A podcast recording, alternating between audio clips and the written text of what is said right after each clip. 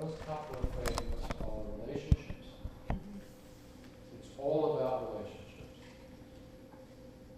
And teams. And leadership of teams. And team building. And team following. So uh, the tools of narrative medicine uh, are one vehicle for getting at some of these issues that we are so bad at in our current healthcare system. And we need to be so much better at if we're going to have a healthcare system that really does focus on health Yeah. and not just healthcare. Health is a much bigger thing than healthcare. Healthcare is a series of products that help particular individuals at particular times with particular disorders. But it's the minority partner in a team of people that deals with health. The person who removes your trash every day Yeah. is a health provider, not a health care provider. But if that's not removed, you know what happens. The people who keep the sewers running, the people who responded to a Sandy and pump the water out of those tunnels, they're all the people who deal with sewerage every day, let alone education, the whole education system, um, social services, etc. Those are all major contributors to the health of individuals and to the health of the population. And it's that difference between a focus on health and healthcare that's critical. So if we're to move forward and create a healthcare system that we deserve, by which I mean the public deserves, not we the providers, but the public, if we're to do that, we've got to have a, a very different focus and framework within which we work. And I think the key to focusing on health uh, is that it's all about teams, which are all about relationships. So I think in that sense, we have a relationship to narrative medicine. But one of the things that, that I think I would hope you would pick up on as I go through fairly quickly a number of slides here is that we need to create in the healthcare education system now for our trainees across all professions a psychologically safe environment in which they can interact appropriately, in which they can speak their minds without fear of retribution or embarrassment. And so, you, you folks know this more than I do, but I think that's an important connection between what I'm trying to do and many like me are trying to do. This is not an individual this is definitely a team effort. Um, what we're trying to do uh, is, in a sense, create an environment in which reflection flourishes, because without reflection, there's no use for learning. Yeah. So our learning environments now are broken. They're all embedded in largely dysfunctional healthcare systems, and I say that not just paraging in any way. There are many good things that healthcare systems have brought us in the technology of medicine, but it hasn't provided the kind of small room where people can sit and feel safe to discuss things that are important about patients or about populations or about the communities that the patients come from. So that's the connection. Having said that, that's the bottom line. I really don't have to say anything else. Unless we do that, unless we marry a modern learning environment with an evolving and improving healthcare system, so we have good practice environments to train our students in. And for our students, by the way, I was reminded today to help train us. Yes. It's a bi-directional thing. There's no interaction with a student I've ever had that hasn't been bi-directional. I've learned some, maybe sometimes more than I gave, other times perhaps less. But it's a bi-directional. So that's the, the connection. So in thinking about what a, a, a neophyte in narrative medicine could do here, I thought I'd take one set of experiments from the largest integrated healthcare system in the country which has many good and bad things about it, and I'm not going to go through all of those. But one thing it does very, very well, almost in a despotic sense, as Rita and I were talking is its adjunct can move. Yeah. The Secretary for Veterans Affairs can say on Monday, we're going to do X. and by Friday, he'll give a full briefing on how to do X. Right? Now, if you think the same thing in an academic medical system, healthcare system, you get referred to committee. Well, that's death. You know, committee never decide anything. So, what, but what is the balance between freedom and chaos? Right? On the one hand, just doing all sorts of stuff because it seems like a neat thing to do. And on the other hand, someone saying do this. It's great if it's a benevolent, Yeah. benevolent despot, but there aren't a whole lot of those, and they tend not to recur in generations. Right? And we start out that way, but their sons and daughters tend not. So, I mean, it's a real issue. And I want you to think about the ability of the VA, if it can do anything, think of it as a large sandbox in which, with the right leadership, with the moment we have the right leadership, we don't always have the right leadership, but the moment we do, experimentation can occur. Not experimentation on veterans for the sake of experimentation, but experimentation to improve care for the population of veterans and create the environment in which we can place trainees psychologically safe, where they can reflect and deal with things. So I'm going to skip through some of these slides. Some of them I won't even pause on because I wasn't sure what I was going to talk about until I got. I'm still not sure what I'm going to talk about. So I may meander back and forth, but you know, if you walk out, I won't be upset. I'm old, many people walk and If you have better things to do, don't do it. Um, so, uh, I mean, here's a manifesto, right? And I think most of us in this room, and most healthcare leaders today would agree. I'm not going to read it. You can read it for yourself. Patient centeredness, Yep. the fact that it won't happen unless we have these safe, effective clinical environments. I don't just mean patient safe, but I mean psychologically safe for the workers, Yeah. the staff, and the students. Uh, and don't write this down. Nothing ever useful came from writing this down. From writing, yes, but Yeah. not from writing down anything from a slide. Rita has all the slides. You're welcome to them. I mean, they're public goods since I work for the VA. If they're worth anything, you can have them.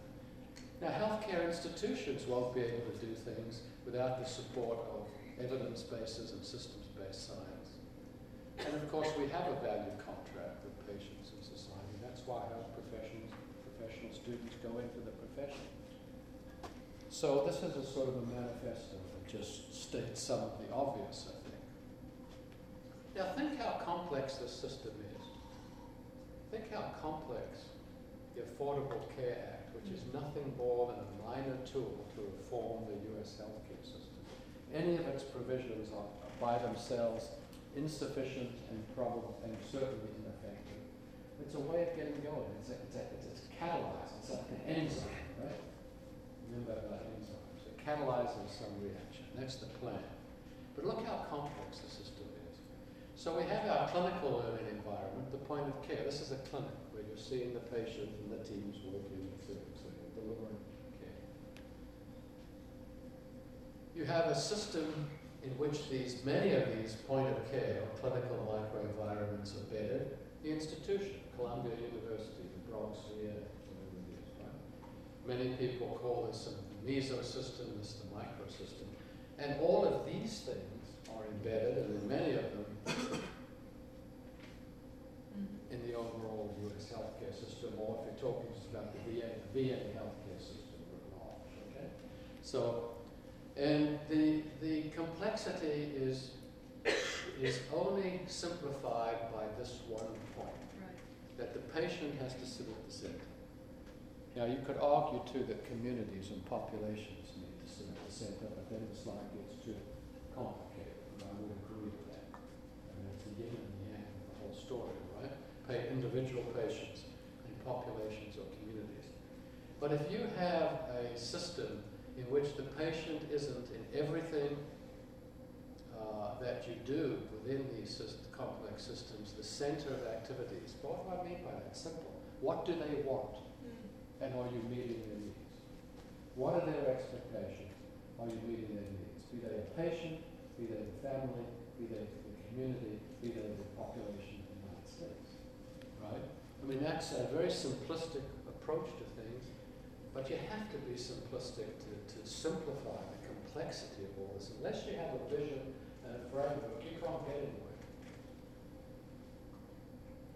Now, so the central element then about the patient is caring. Now, notice I say caring, not to care for, mm. not to deliver care to, but caring. So caring includes all the technological and clinical skill sets that we learn to deliver to patients and population. But it also includes the very important piece of caring about, not providing care to. And there's a big distinction between those two. The better the caring, this for some reason is not going forward. Ah, there, oh, now I've gone too far. Back. No previews. But the better you care for and about the patient, the better is the learning environment. And the more learning that goes on, uh, obviously, the better the care. So there's an inseparable duality here, if you think about it, between the delivery of care, or caring about, and the educational learning systems that are put in place. They're just linked together. They're inseparable. And one of the big mistakes we've made over the years is talking about them separately. So the education people will come in and say, I have this great idea, we're going to do this. Never talk to the health systems people running the practices. And the practice people, maybe they ever think about the implications of what they do in education. It's a pretty advanced, enlightened individual who thinks about that as running, you know, a clinic or a hospital. So there's an inseparable duality there. Practice redesign affects caring, educational redesign affects learning, and that's all linked together in this way around the patient. The system works if you spin it around the patient. It doesn't work if you spin it around the needs of the physician, the specialty, the hospital, or anything else. It only works if that patient or population is there. And then, of course, the structure and financing of the whole health system I'm not going to talk about, but clearly that's important because that influences everything that we do. So in thinking about system redesign goals, when I say system, that is practice and education. They need to be thought of as a duality. What are some of the key issues? And you know these because you've all been patients. Well, maybe some of you are too young. Okay. But the old folks who have been through the mill multiple times, like myself, understand this. They could make a better list than I can any day of the week. There needs to be informed decision making. That means that decisions need to be shared not just with the patient and the family, but with other members of the team. Otherwise, there's this usual chaos in communication where the physician X doesn't know what physician Y did, or nurse practitioner Q doesn't know what pharmacist E did, etc. So shared decision making. And you can't have effective shared decision making without sustained relationships.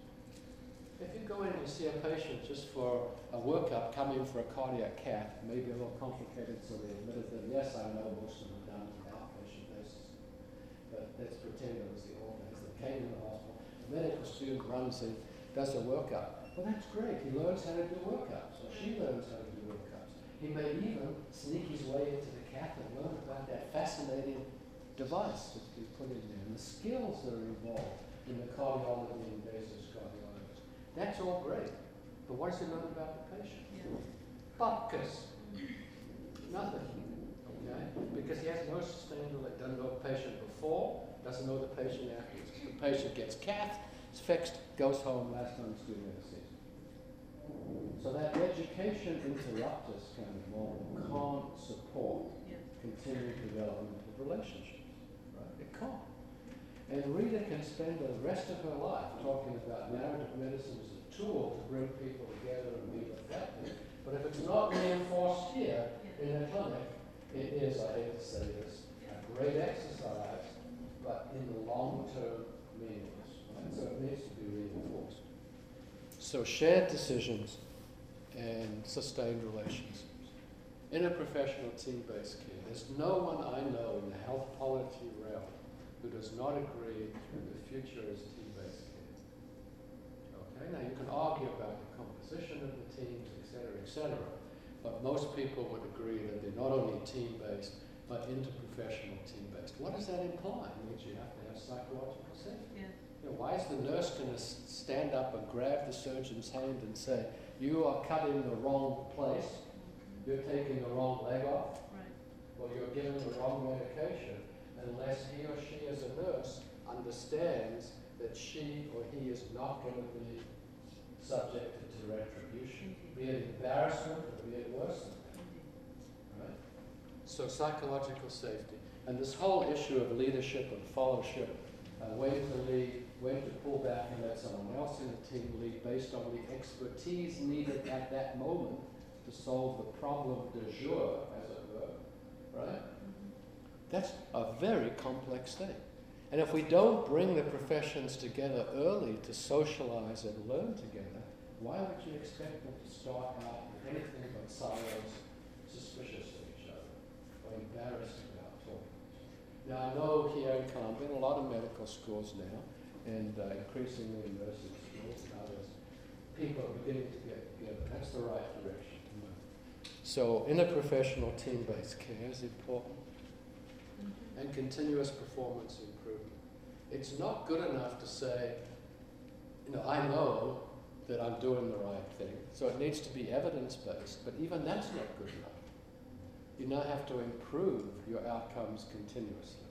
And everyone knows that. Toyota's taught us that. Every corporation in the United States that's been successful has taught us that, and around the world. That you can't rely on static uh, performance.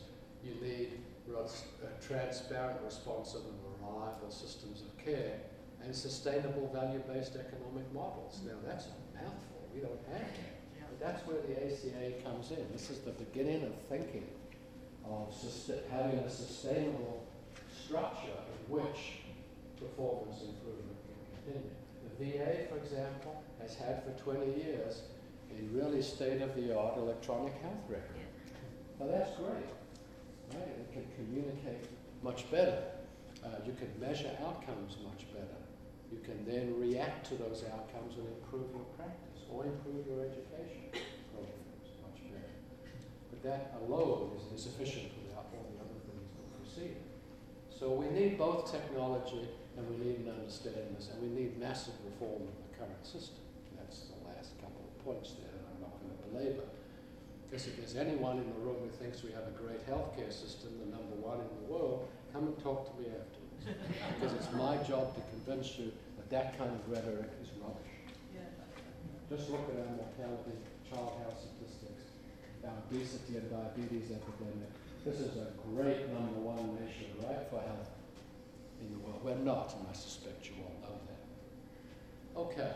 So, what does this have to do with the VA? Let me get just in for a little bit into the background here. So, the VA uh, has over the years done a number of major experiments. About two years ago, the primary care people got together and said we need uh, a much more patient centered approach and we need a patient centered medical home. Now, you all know what those are. PACT, Patient Aligned Care Teams, is the VA brand of the patient centered medical home. Right, everyone needs a brand, right? Mhm. This, is, this is our brand. We couldn't use PCMH, that, that's exactly the same thing. Okay? Um, so that's what we're going to do. We're going to make our practice much more patient centered. Now, this led to an opportunity for the educational uh, people uh, in my office to think, well, we have a statutory mission, and yes, the VA's education mission, 130,000 students every year across 42 different health professions, is embedded in law. So no one can change that. And since the Congress can't change anything at the moment, it's likely to remain that way for a long time into the future. So we have this mission, and that means we can link education, as in the previous diagram, to the practice. Right? We can think about it within the VA. And we have a, uh, a legal mechanism for that. And so it gave us an opportunity to think, oh, okay, they're going to transform primary care practices. How can we work with them? How can they work with us to transform the learning that goes on in those And the VA secretary is a despot. All Mm. secretaries are despots. It's not a, a remark about this wonderful secretary we have at the moment. He is truly a wonderful man. But they're all despots. And despots have one advantage. They can do things quickly. Mhm. So he said, okay, you've sold me on this idea. This is what we need to do. Let's do it by next week. Well, they negotiated him down to next year. Mhm. But if you think about practice change, that's complicated enough. Think about educational change when you recognize that the VA students come from 5,000 other accredited programs across all the professions. The VA doesn't set the curriculum. Columbia sets its curriculum. The faculty it. Bronx VA is the curriculum, and of course the accrediting agencies and so on, you know, have a major role in this too. So how do we bring this whole thing together? So this is just a little bit of VA background. I've said most of it. I'll just highlight a couple things. Uh, 150 hospital outpatient clinics, 900 community-based for about 1,000 sites of primary care, about 5 million primary care patients, each already assigned to a single primary care provider. That was a previous reform. And some 12 million encounters per year. This is a big sandbox, right? And to expect this to happen in a year or two or three is unrealistic. But the important thing is not to get there. The important thing is to start. Mm. Because it's going to take a long time to get there, whatever there is, right?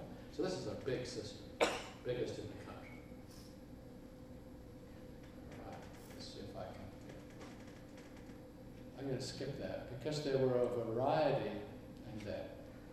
There were a variety of initiatives, sub-initiatives that were put in place under this umbrella of transform primary care clinic operations in the VA. One of them was around education. We were able to persuade the leadership that we needed some modest amounts. They put about a billion dollars into this over two years. We gave them thirty million dollars. To set up so-called primary care centers of excellence Mm. at five sites. It was a competitive grant application. And we did it at five sites with their affiliates. And there were some interesting uh, uh, requirements uh, for submitting those applications. But I want to pause here and just give you this quote. You can read it. And if you think about it, it's right. Because if we're really going to transform something, we need to start with the future, not with the past. The past is already history, and soon will be true archival history. So we need to start with our pipeline that's going to produce the next generation. This is pretty wise sort of thinking, isn't it, for a VA? He happens to be a physician. He also happens to be a cardiologist. So this is really odd thinking for a cardiologist, okay? But Bob Jesse, who's who's the principal deputy under secretary for health, and his boss, the under secretary for health, understand this and mean it. So the importance of leadership whatever you do is critical. The one thing young people make the mistake about is not their, it's not their enthusiasm, it's not their commitment, it's not their brains. It's their fact that they think they can change the world without leadership. And you can't. You can try, and I wish you well, but in the complexities of modern sort of society, in a democratic society like ours, it's just that you've got to find the hook or hooks to co-opt leadership. And I think most of you who are activists or students will recognize the importance of that. So anyway, what were the goals?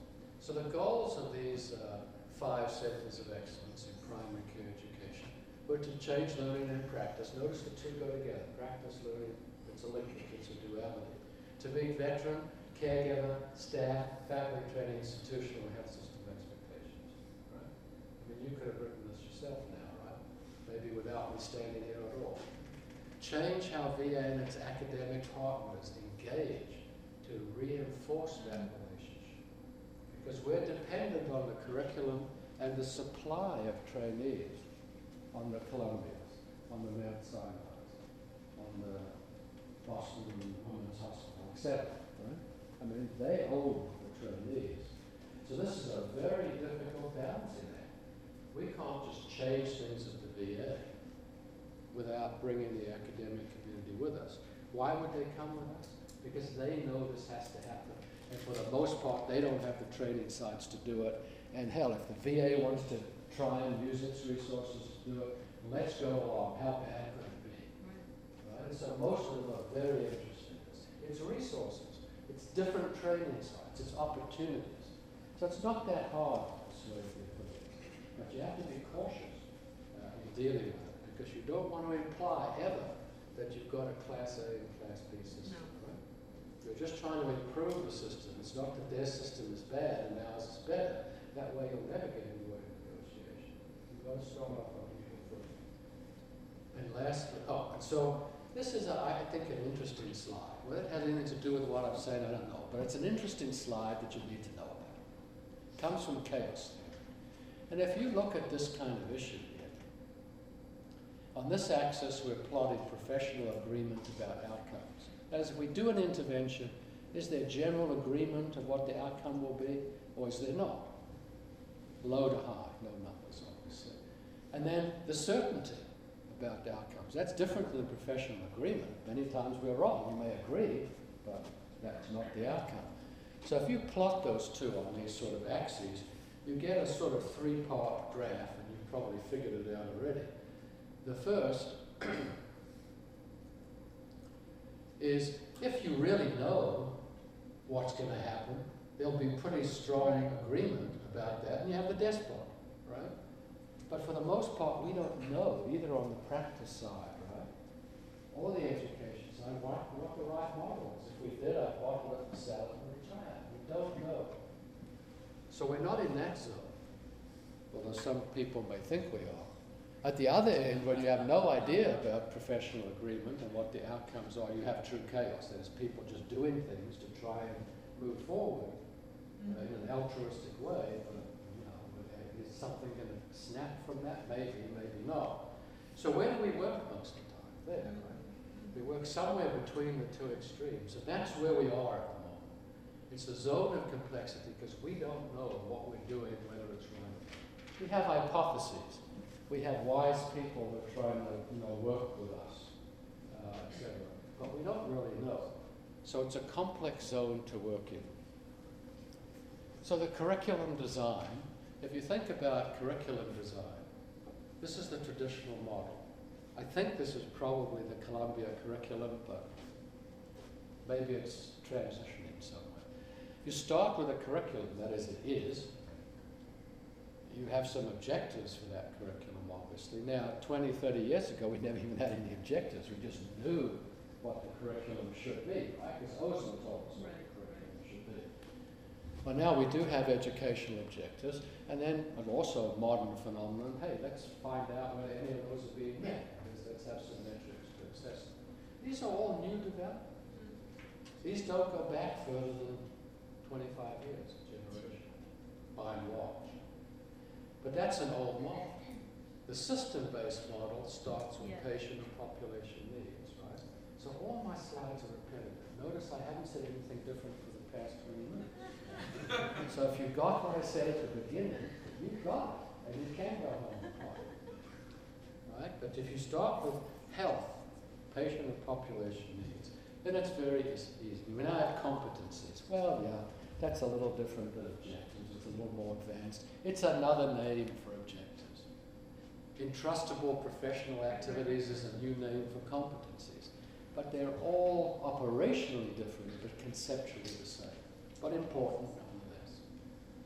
That drives the right. curriculum. Right. And what you assess is the competencies or some derivative thereof. So these are new sort of uh, ways of thinking about it. So we thought a lot about this because educators worry about these things. But then we had to worry about, so what are the learning modalities? Notice I don't say the teaching modalities. It's really about learning because it's bidirectional, right? Well, there's two kinds of general learning modalities, and you know these. There's thinking your way into new acting. That's the academy. The academy doesn't do anything until it thinks a lot and refers it to committee and gets a report. Right? And I'm being, I'm not being pejorative, I'm just being a little sharp around the edges of it. But that's thinking your way into new act. That's a traditional way of how we've worked for the past century. Scientific revolution, all that good stuff which is critical for what we do. I'm not belittling. But there's another way, a new way of doing things. Act in your way into new things. That is, if you know the Nike logo, just do it. Now, don't do it foolishly, but get started and learn by what you're doing and improve as you move forward. Now, do the experiment, recognizing that it may not be a very controlled experiment because of the nature of the work, but it's a very different way of thinking. We need both. It's not, it's nothing is an either or, it's always an and. But they are two different ways of thinking. So workplace learning, just think about how complicated Yeah, workplace learning is. right? yeah. First of all, it's completely unscripted. Something happens and you have to react to it. You can't train for that. You for every eventuality. Right? You have to react. That's why the team's so important, with the hope that the complementary expertise of different people across the team will be able to be brought to bear on the problem jour, which may be a new problem. So it's unscripted. You can't learn.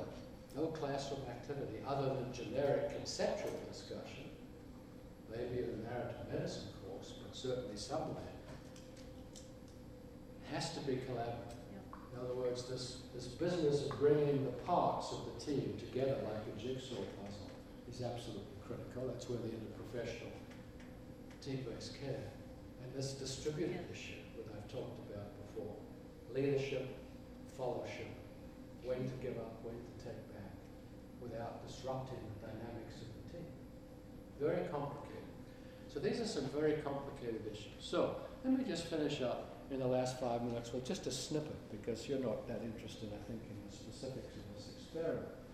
But I think the conceptual approach that I'm trying to give you is the critical information.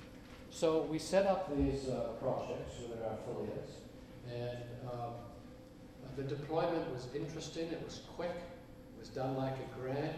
We got 22 were invited finally, and we picked five, and it was all started very quickly. Look at this.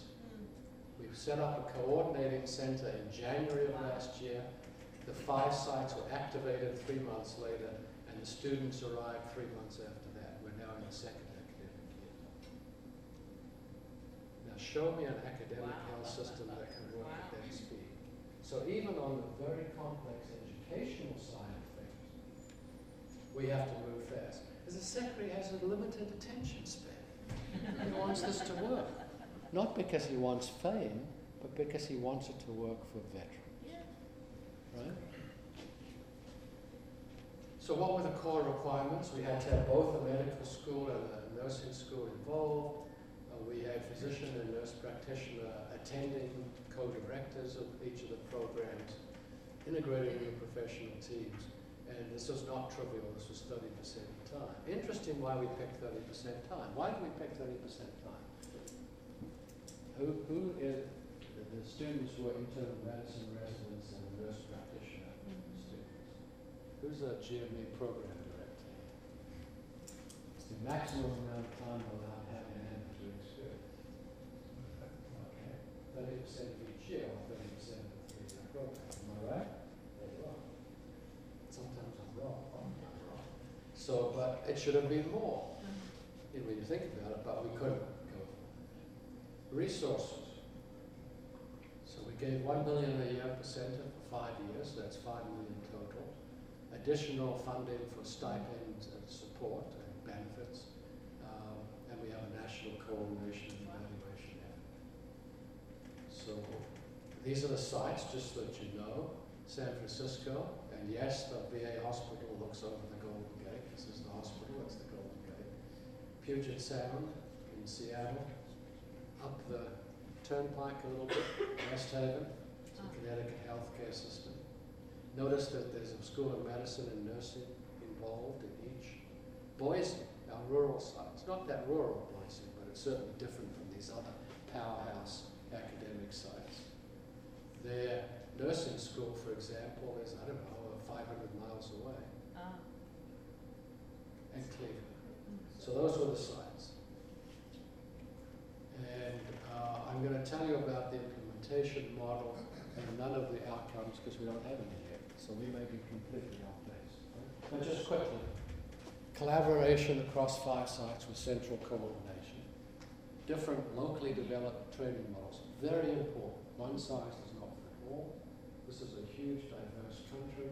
We have to do things differently and modify the principles as we move along. Not the core principles, but the operating principles. Demonstrating educational and clinical improvement is necessary but not sufficient. This is an important statement. It's the doing piece. Learning what works and when and how is as equally important as the educational, learning, and clinical outcomes. Because what are we interested in? These are five sites. We're interested in producing up to 150 sites in VA, and heaven knows how many sites the country. So we're not just doing this for the sake of the monks saving Western civilization by creating great books, no, right? We're doing this for a real purpose, which is to improve Yeah. veteran care and health, and we need to move it up in the system. yeah, So these are incubators, that's all they are. mm, Stolen entirely from the technology companies. We need, you know, incubators to do these things. And of course, patient care has to be as good, we hope better, and population health in the long run has to really be better. Um, some more points. Changes at the point of care alone will be insufficient. right, Remember the three circles? right, There's an ophthalmologist here, some people call that the eye. The clinical microsystem is the pupil, or whatever that middle part of the eye is. And then there's the iris around that, the institutional mesosystem. And then the big healthcare system is the slit, right? Uh, So some people call it the I model. But clearly, there's so many interactions of great complexity between all components of this that you can't just sit down at Columbia and say, this is how we're going to do it. no, You've got to get your practice people, you've got to get your partners, right, you've got to get your community, and you've got to take into account the restraints currently in the more big companies. So these may be obvious things, but it's important, I think, to, to state them. Uh, that follows directly, and that follows directly too. So there are different ways of saying the same thing. We're interested in sustainment and generalizability, at least across the VA. So I'm not going to go further at this point because I think I've said enough and it's late. And I'd like to leave a little time for questions. And I can go on forever as long as the course lasts, which I won't. So I hope what I try to do is just give you a sense, not of really what this experiment is, but that this and a whole series of other experiments, which I think not as years, of different ways of doing things throughout the VA system, are underway. And if we're smart enough, we'll gather useful information from them, will inform reformation of education and practice. Uh, and that clearly we need to work together between health systems and the educational systems to make this work. If we, if we don't do that, I think we're going to end up with this misaligned sort of practice education system forever, which is going to doom us. So thank you very much for bearing with me.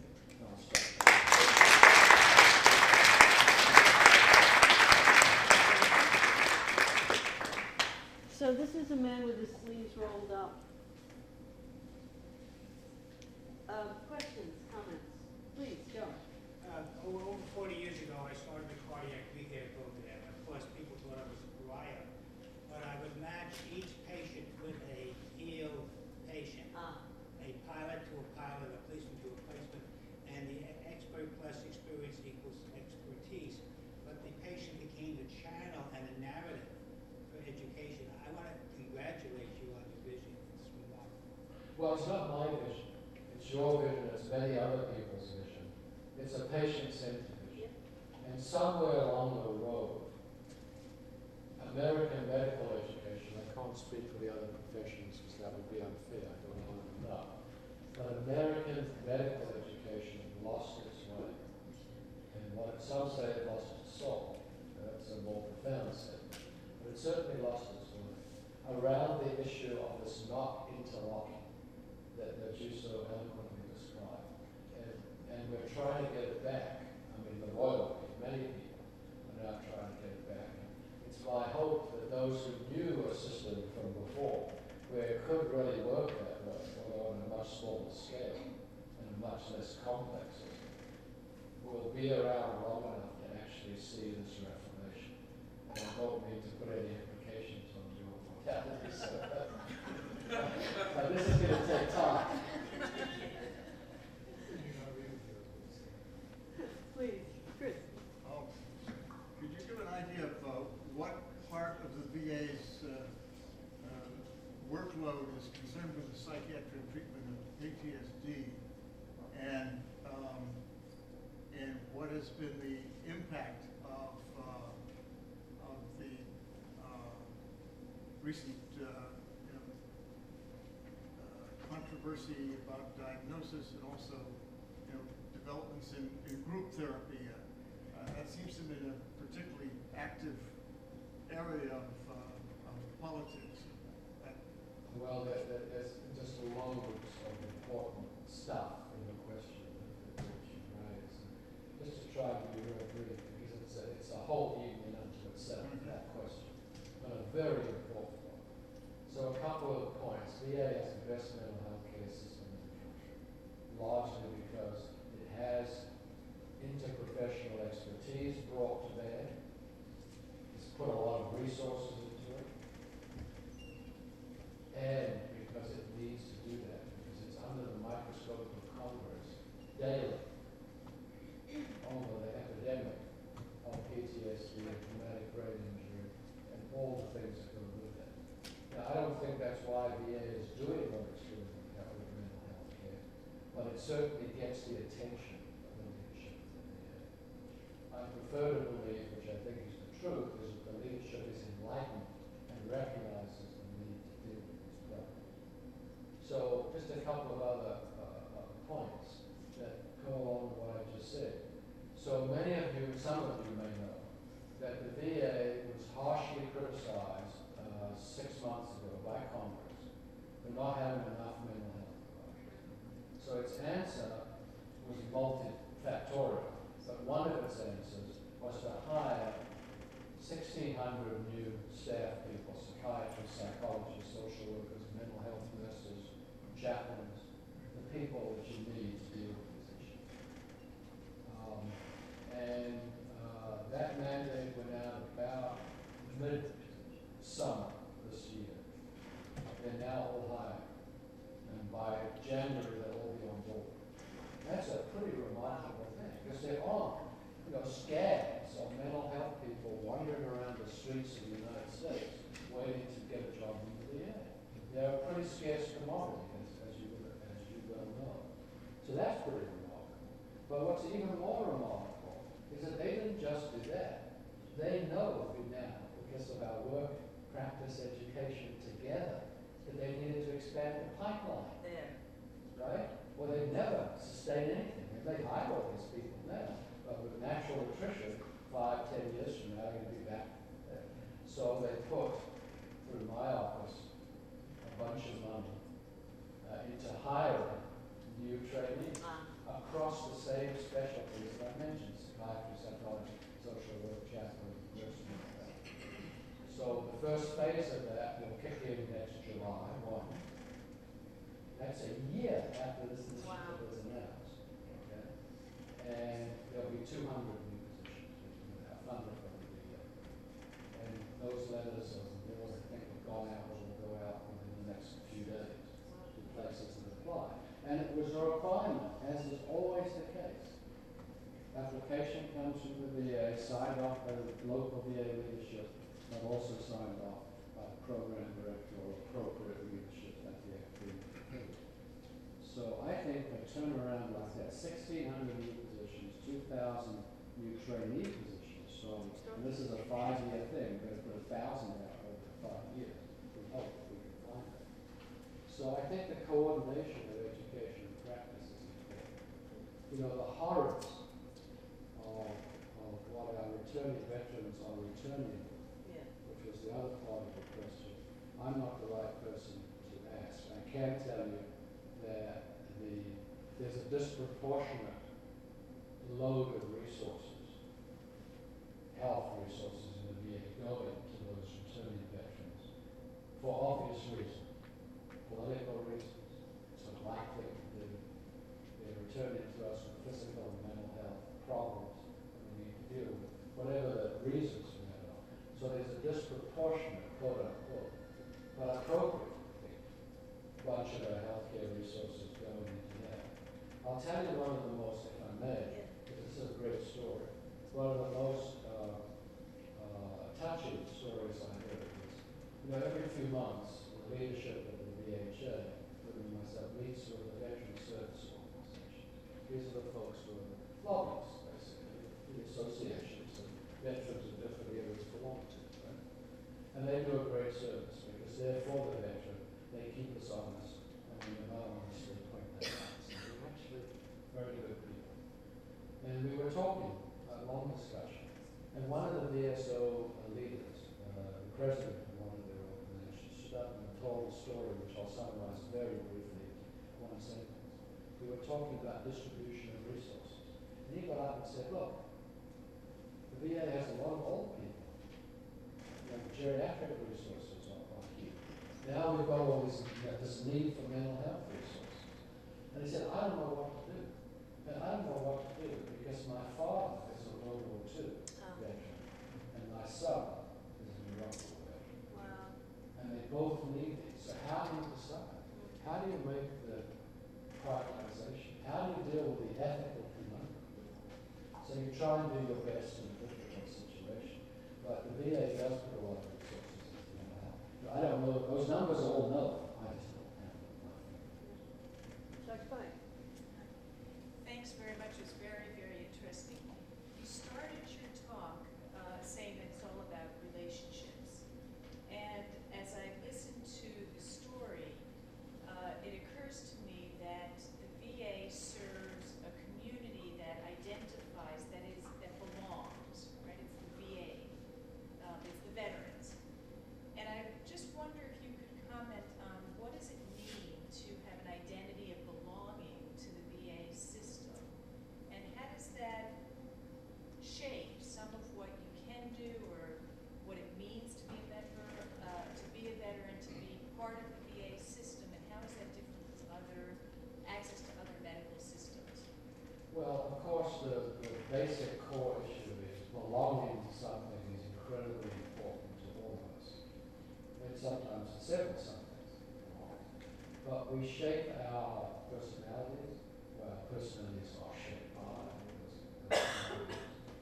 Uh, our careers are often shaped by the groups that we belong to. Um, and we often aggregate in like versus like, as it were. So, I mean, that general thing, I, I think, probably you understand better than I, that's terribly important. But in addition to belonging being able to share stories and experiences with people who understand it, not necessarily us, but the people who are taking care of it, others. I mean, to survive in the military, you know, the Marines say we never leave someone behind. Well, that's at a certain level means something, but at a deeper level means a lot more. And so it's important for those people to be able to talk to about their other similar things and, and people's similar experiences. I'm not a psychiatrist, I'm not a behavioral anything, but I mean, to me, that's the critical issue. And the vets will talk about that. And to them, it's sort of like, in my mind, the psychological safety issue. Yeah. You know, they can talk about what it means uh, when you're in Iraq and you're on patrol and everything's fine, but you never know when the next IED is going to explode. And you look up at all the houses was a scene in the Hurt Locker in the Yeah. movie. And everyone's on a cell phone. Right. Well, just think what that means. So being able to share the horrors of that and the fears and the hopes of getting through that. It, it, so community is very important. Um, from the healthcare system perspective, veterans like the health, VA healthcare system by and large, because A, it's theirs, it's a community. It's not necessarily free, but heavily subsidized. And many of them are poor and not able to afford. That'll change with the Affordable Care Act, is an interesting issue, but at least at the moment that's the case. Um, and in, in addition uh, to that, they use the clinics and the VA hospitals, and especially the vet centers, which are uh, confidential counseling centers, uh, uh, heavily uh, uh, to uh, sort of relate their experiences. Uh, and as a social club, and I don't put that in a bad, and they'll talk in terms Every Thursday I go to my clinic and me and my buddies get together and have a couple of games of poker outside, while we're waiting for the doctors on this night, you know. They'll share those kind of stories with us. So I think part of it is that. So they're very committed to preserving the VA. Mhm. There, that's a whole evening's discussion about whether that's wise or not wise. But the principles that the VA is trying to instill here are the correct principles, I believe. So whether the system survives or it's subsumed by something else, as long as those principles are there. But veterans are very loyal to the VA. One other point that I must mention is that actually the VA only takes care of maybe 25, 30 percent of the nation's veterans. You folks are taking care of the other two thirds. Right, You may not know that right. because you may not have gone through a military cultural competence Right, curriculum to ask a simple question, are you a veteran? Most people don't ask that question. Thousands of sectors. Yes. We have time for one or two more comments? On this side? Yeah? Please. Thanks again for your presentation. I wanted to ask about one of its conceptual premises. Um, you talked about how the team-based model necessitates shared decision-making. And I realize that that leads to shared patience. So I was wondering how you reconcile building a relationship with a patient holistically with this idea that every patient is shared by a group that treats them based on the problem du jour, and how that, you know, is conducive to any sustained relationship. That, that, that's actually a very enlightened question. Could you repeat the question, sir? The, the, the, the, the que- I have a mic, so Peter, correct me if I'm wrong. The question is, the team-based care and sharing of responsibilities is so important, as I've tried to uh, ask you. Uh, how does that, does that not conflict with this continuity of relationship, where most patients are looking for a head doctor, as Mhm. described. I don't mean psychiatrist, a head doctor. You know, a chief, a captain of the ship kind of person. Was, was that the essence of what you were talking, asking? Um, so I, I think potentially they are in conflict. And that's one of the things we have to sort out. So it's not so much that the team needs to share all the decision making. The patient needs to come to understand that the team is for him or her. Mm. Mm. Now, each veteran has an identified single primary care provider. That would be either a physician, usually a general medicine or a primary care nurse practitioner. No difference between the two. They all have, is that, I right, John? They all have an identified, no matter what experiments we do, we have to integrate it into the PACT model. So there actually is a head doctor. And the trick is having the head doctor there sufficiently so that the patient recognizes Yes.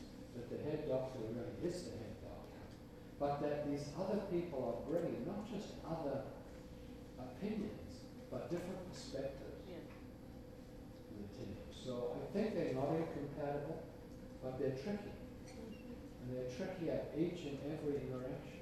Some patients get it like that. Other patients say, hey, what is this? Now, because of that, one of the critical measures in the PACT model, if you want maybe a comment here, is the continuity issue. That is, how many of your visits were you seen by Dr. X?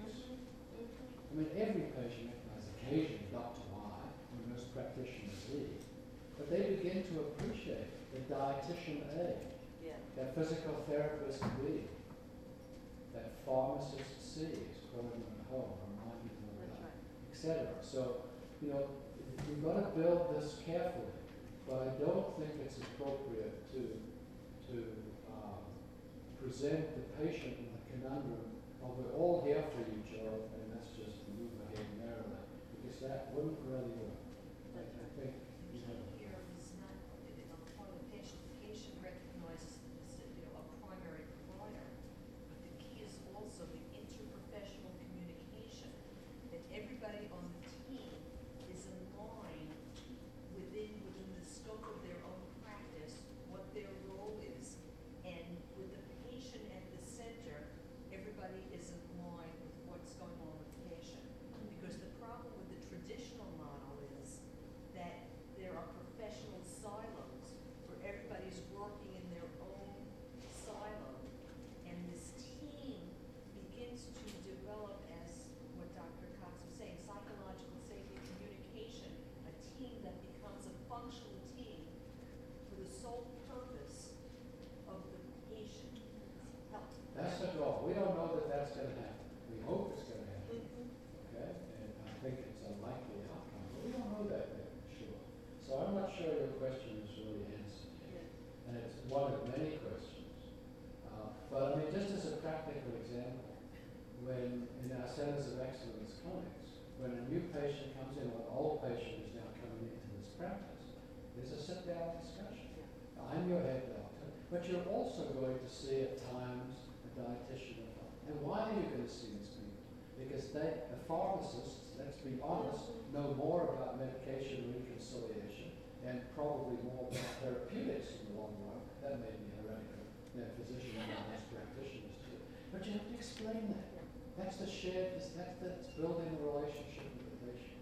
So if you introduce them to the team and you identify them and you give them a chart with pictures of all the team members and what they do, you have a variety of ways of doing this. So, I mean, I think there are ways we're trying to tackle that, but I don't know that we have the answer to it.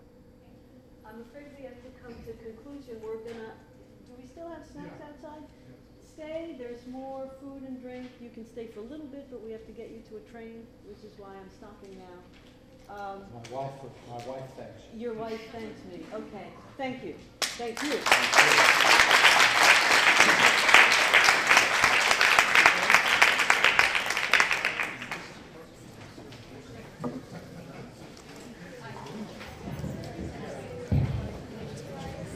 I'm not walking out.